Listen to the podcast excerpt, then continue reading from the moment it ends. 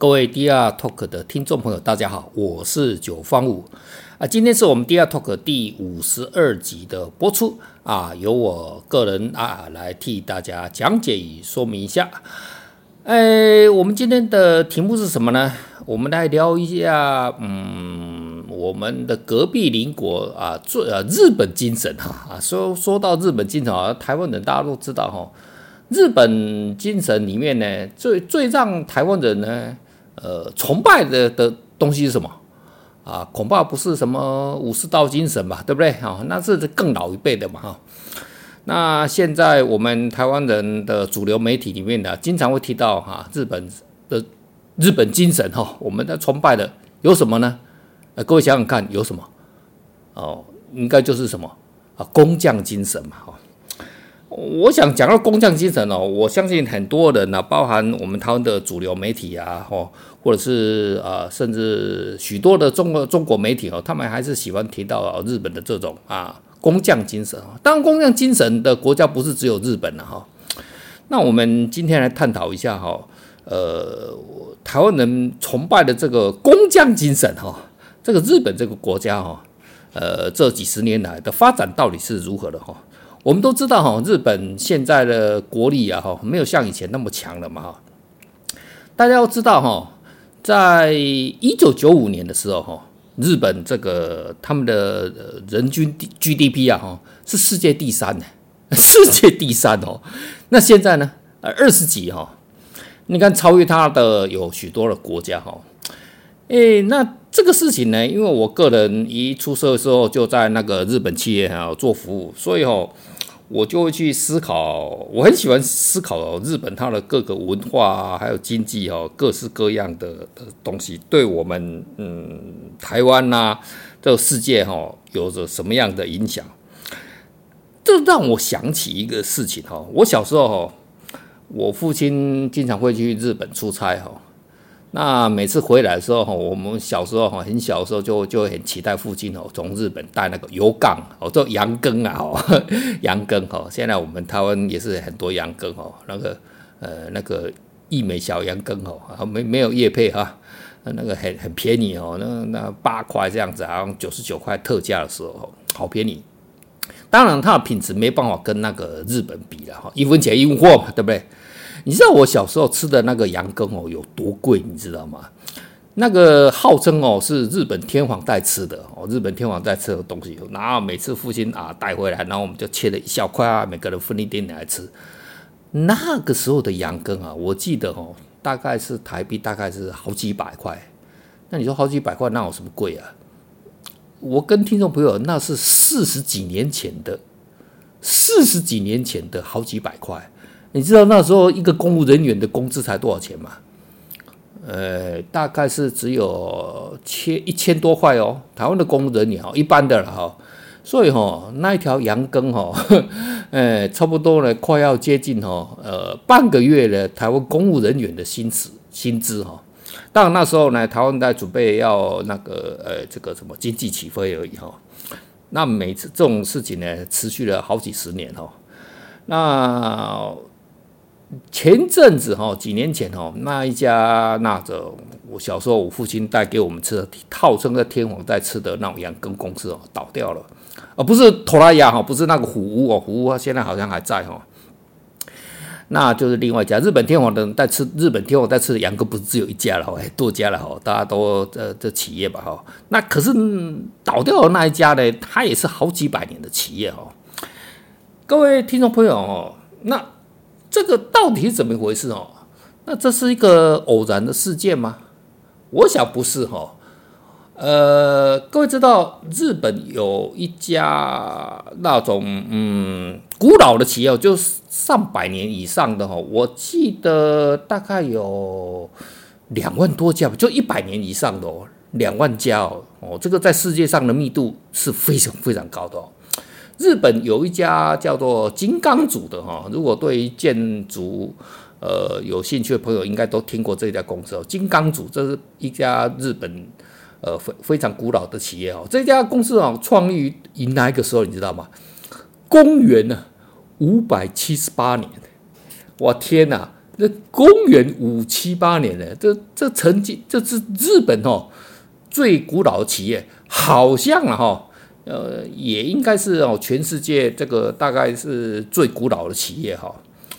不过这家公司呢，大概在战后啊哈，就二战之后啊，一九五几年吧哈。那随着日本很快就又经济起飞了嘛，那这这家公司呢，也也投入一些现代化的一些呃建筑哈。这家公司你看呢，一家企业一千多人，他以前干什么？当然就是盖庙的嘛。哦，日本的寺庙那么多哦，盖庙什么东西，他盖庙很很厉害哈。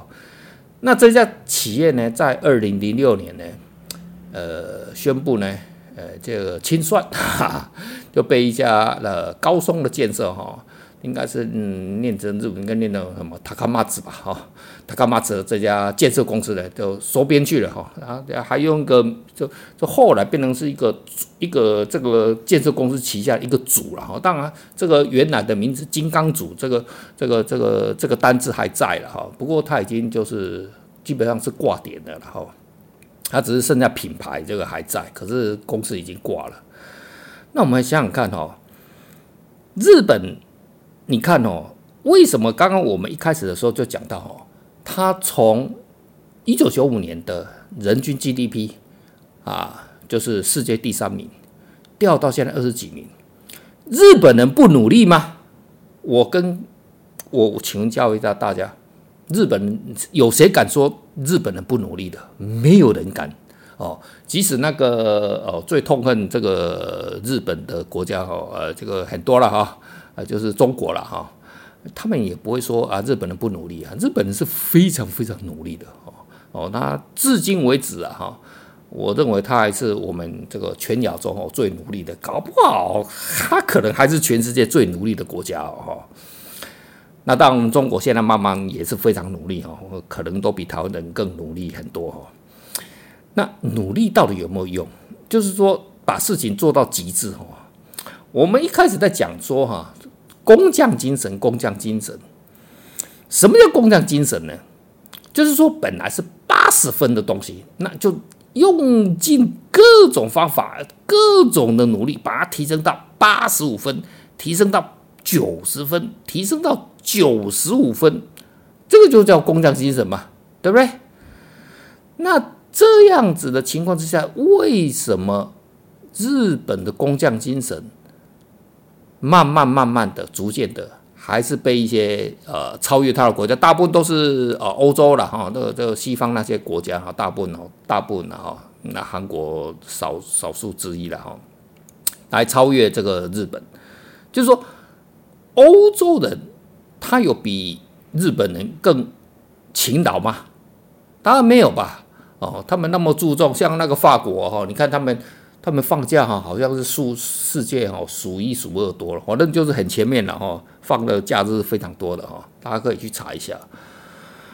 那么为什么人家的这种人均 GDP，那更不用说德国哦，德国德国德国的那个呃那个工作时数也不也没有比日本高啊。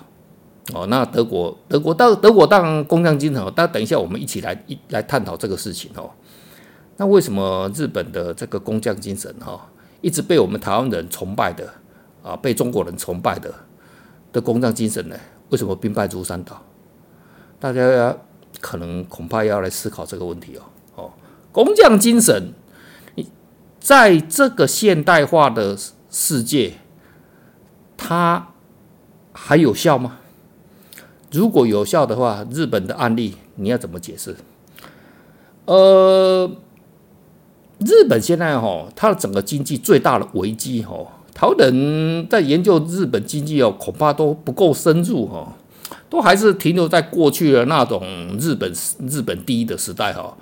你看呐，日本以前是什么电器的什么制造大国嘛，强国嘛，是输出国嘛。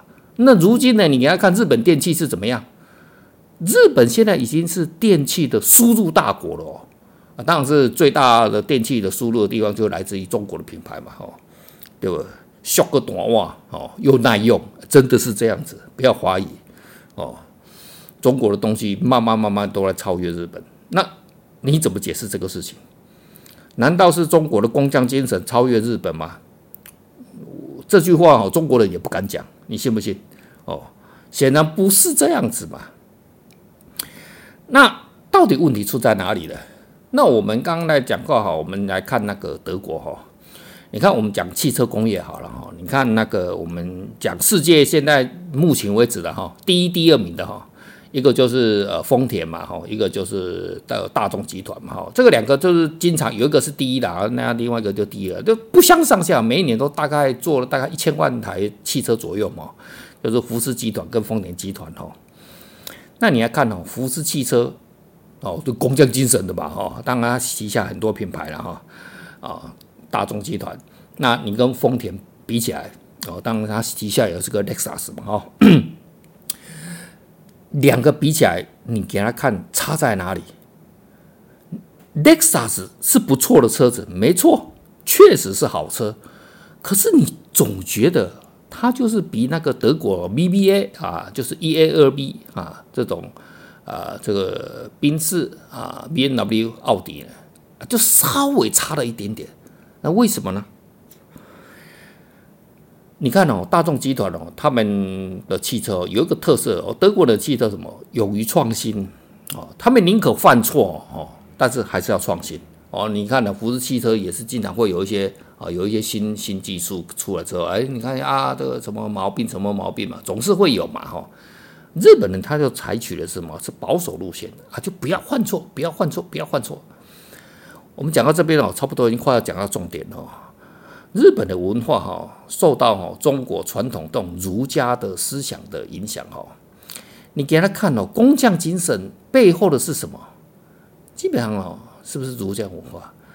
直到现在为止哦，你给他看哦，日本啊、中国啊、韩国呃跟台湾哦，受到这种儒家文化哈呃思想很严重的这个这个这个。不要说严重了哈，非常深入的这个影响的地区哈，哪一个国家最尊师重道？呃，答案是日本啊，日本的日本的老师哦，日本的大学教授在社会地位啊，我天哪，那已经快要跟神一样的这个崇高哈啊，在日本念过书的人都知道哈，那工匠精神会不会是？儒家文化的一个延伸呢？那为什么他要这么？你看儒家文化跟你叫你什么？君君臣臣，父父子子，有没有？基本上哦啊，讲来讲过去哦，就是哦奴隶文化了啊，就是要叫你要好好做人呢啊。啊，你的什么的工？我们刚刚已经讲到嘛，工匠精神，你就是把一个事一直一直做做做做做做做做到极致嘛，哈。那早期呢，这个台湾还没有发展起来啊，中国啊，那个韩国还没有发展起来啊，中国还没有发展起来的时候呢，啊，日本呢先用这一套有没有效？有效啊。其实哦，日本已经在犯第二次错误了哈。第一次错误就在一次世界呃二次世界大战的时候，日本认不认真，努不努力？非常认真，非常努力，有没有用？打败仗嘛，对不对？那。第二次世界大战之后呢，其他国家都打了呃亚洲了哈，亚洲地区大家打的那种山穷水尽了嘛。那日本在美国的保护之下，它快速的兴起嘛。但是啊，用那一套有没有用？一开始有用啊，怎么会没有？因为我们都还不晓得什么叫努力嘛哈，我们也不晓得什么叫工匠精神啊。韩国人也不知道，中国人更是最晚一个知道啊。可是等到韩国人、台湾人陆续都知道，中国人也知道之后。日本的工匠精神这一套好像就不值钱了哎。那德国的工匠精神呢？我们刚刚已经从福斯汽车啊，就大众集团哦，跟这种日本的丰田集团哦，稍微做了一个简单的比较，就知道哈，人家德国，你要看那个保时捷汽车，保时捷汽车以前做什么？以前就是虎式坦克的引擎呢。最早的时候哈，就虎式的那种圆。一起啊哈，最早期的是那个虎式坦克哈，二次世界大战那虎式坦克的引擎呢，就保时捷的。然后他们慢慢慢慢慢把它啊做金龟车啊，怎么样怎么样？哎，你看你看他现在人家汽车做的多好哦！不要说保时捷了哈，那个奥迪汽车就好了。日本的雷克萨斯有办法跟他比吧？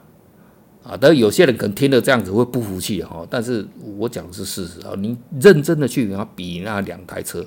哦，那个细节你去给他比一比看，哦，这个我也是很喜欢雷克萨斯哦，但是我还是要讲实话，还是不行。关键还在哪边？一样嘛，创新哦。各位知道，在钟表世界哈，我们讲工匠哈，讲工匠，哎，我们不能抛掉一个国家叫做瑞士嘛，对不对哈？大家都知道嘛，瑞士最有名的什么？就手表嘛，对不对哈？呃，去年全世界卖最多就成交金额了哈，就这个成交金额最大量的这个手表公司呢是哪家？第一名是谁？劳力士啊，当然这个就瑞士名表不用说了哈。那最贵的了哈，就最豪华就是什么百达翡丽，对不对？好，百达翡丽去年的总销售量是全世界第四名。我们来讲这两个品牌哈就好了。你来看他们有没有到高度的工匠精神？有吧？哈，抱歉，还要加上一个东西，创新。所以哈，我们在讲工匠精神哦，你不能。偏离一个东西叫创新。日本哦是一个哦非常害怕犯错的国家，它的整个文化就这样子，所以它下面的那些电器啊，你看它早期那个索尼啊、哈、东芝吧、希达吉啊、马自达然后松下然后这些，你看做的东西好不好？好的不得了。可是慢慢慢慢，为什么都被人家取代掉了呢？很简单嘛。创新能力不足，日本人创新能力不好嘛？你这样讲也，日本人绝对不服气。日本的创新能力还是很强啊。可是呢，问题什么？观念守旧啊，就下面的人想要创新呢，都害怕犯错。那害怕犯错，那就算了吧。那我们就继续按照日本的工匠精神哦，呃，继续干下去就好。因为我个人是做艺术的，有一次哈，我买了一个山本博士的这个啊版画，跟日本人买了，日本一个非常应该小柳画廊哈，非常在银座很小柳画，买了一个版画，然后他们就那个卖我的那个呃那个小老板店长哈，就非常哎这个这个哈，霓虹色霓虹色日本字哈，Made in Japan 哈，他就这样子哈，他怕我听不懂日文，就跟我用英文讲。呃，可是我看那个框哈，烂的要命。那个我那个框哦，我们台湾人哦，随便做都比他好，一百倍哦。我就点点头，好好。然后那个用黄色那种简单的布把它包一包，他就一直强调这个是霓虹色，霓虹色啊，日本字，日本字啊。所以你还看哦，这传统的日本人哦，他们对他们日本字的东西呢，至今为止还是非常的自豪。可是哦，自豪哦，就等于什么？是不是等于自大嘛？对不对？哦，那这个是傲慢嘛？哦啊，这你都知道，傲慢跟自大的下场是什么？啊，就走向啊这个失败哈、啊。所以啊，我们今天的结论是什么？我们今天的结论呢，就是说哈，崇尚啊这个工匠精神的企业啊、国家或者是个人呢，终将毫无任何前途。我最后跟听众朋友分享一个事情哦，呃，例如说，全世界最大的这个社交媒体就 Facebook 嘛，对不对哈？Facebook 这家公司早期在初创的时候哈，你进去他们的公司大门呢，他们的大门哈，那个大厅哈，也不是大厅啊，那个很小的一个的大门进去那个大家一起工作的地方，它上面换了一个标语啊啊，这是创办人哈，那个马克·祖克伯哈啊，他他写的哈。他说上面写什么？Done is better than perfect，就是说哈，完成哦胜于完美。你要看哦，艺术家哦是不是经常会追求什么完美？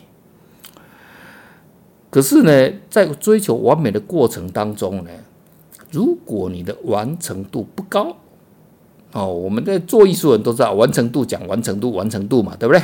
啊，完成度不高的话，那那件事情啊，那个艺术品呢，是等于呢是没有把它完成的。